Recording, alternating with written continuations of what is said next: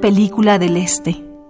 Fue altísima. Un torbellino sostenido de escorpiones, al centro debatiéndose y débil ya por la succión en los muslos, las piernas, formidables cazadores ajustaban las ligas como a través de un tul petrificado pasaban las imágenes. ¿Sería para siempre? ¿Solo esa noche? ¿La doble condición de casa y sangre? ¿Muda? No había cañaveral hacia abajo, ni piedras firmes, ni agua bendecida.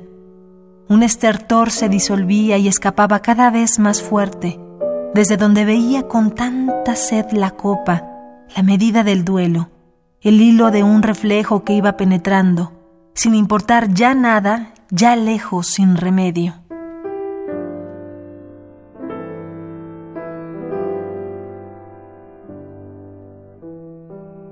Se decía de Teresa Amy, poeta y traductora uruguaya, que su voz más fuerte dentro de la poesía de su país se encontraba en la polifonía, en la cantidad de voces que se pueden contener en la página.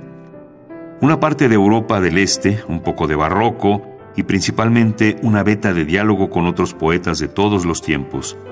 Un diálogo bien entendido y razonado.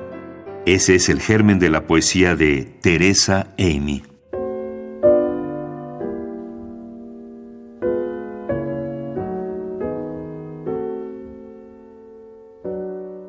Saudade de Nosos el rey Minos mandó pintar los frescos del príncipe y de la rosa moderna, rosa, magenta, rojo cereza, marfil japonés de María, Blue Moon, altísimo, masquerade, bucaner amarilla, parade, Hansa, souvenir de Leoní, ramilletes de Cecil Brunner, Viennot sombreada, híbridas de té aprovechan las mutaciones con un tallo muy largo, trepadoras antiguas, costeras, cortesanas, achatadas, heredadas rosas antiguas, de robusta floración damasco aparecen a raíz desnuda. Los vientos fuertes les quiebran las ramas, los deseos. En la arena gruesa se descomponen, en los conos, injertos y trasplantes, se ve un pedazo de pie silvestre en la biblioteca del emperador, entre 600 libros sobre rosas, sobre la representación de la rosa en la estación de variedades de la Malmaison, también está la rosa putrefacta de la herida, la rosa de Hiroshima, la bella rosa audaz, ilícita y estéril, amada del poeta.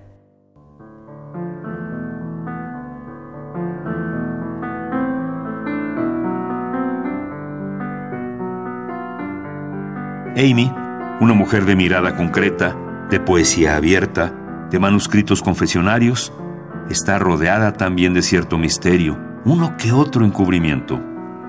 Nos dice todo saber que tras sus estudios de lingüística y traductología en la Facultad de Humanidades de la Universidad de la República en Uruguay, vivió en Praga, República Checa, y estudió durante un año en la Universidad Karlova, donde aprendió lengua y gramática checa para extranjeros. Después, la Alianza Francesa la diplomó para traducir la lengua de su patria.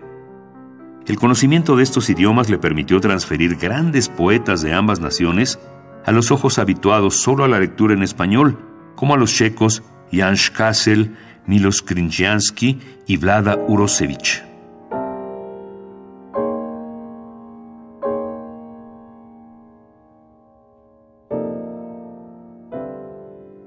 Isla de Jersey en la ciudad vieja de Rodas te busqué, luego en el jardín de Dugel, luego en una calle de Rangún, luego en el hotel de León de Piedra, luego en el mercado de Bar, pero en la isla de Jersey te esperé.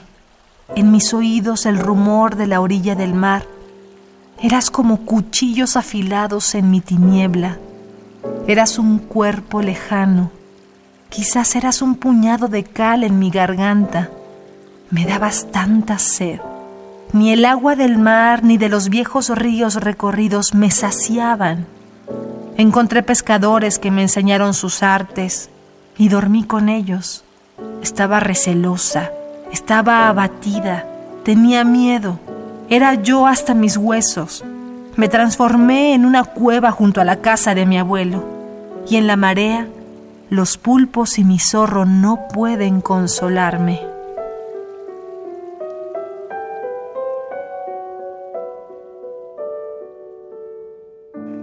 La palabra era una muestra del juicio infalible de Teresa Amy. Sabía elegir a los poetas que merecían el esfuerzo de la traducción.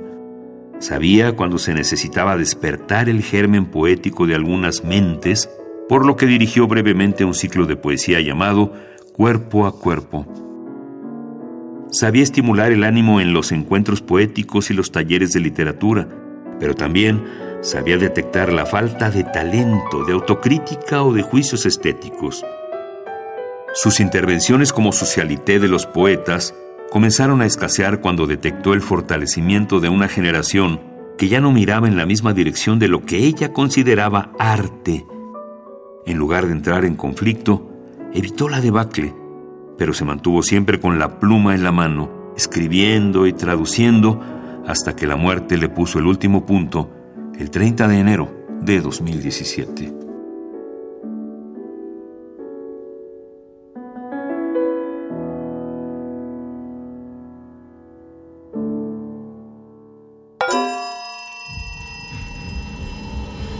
Autores que el tiempo no borra. Indeleble. Indeleble.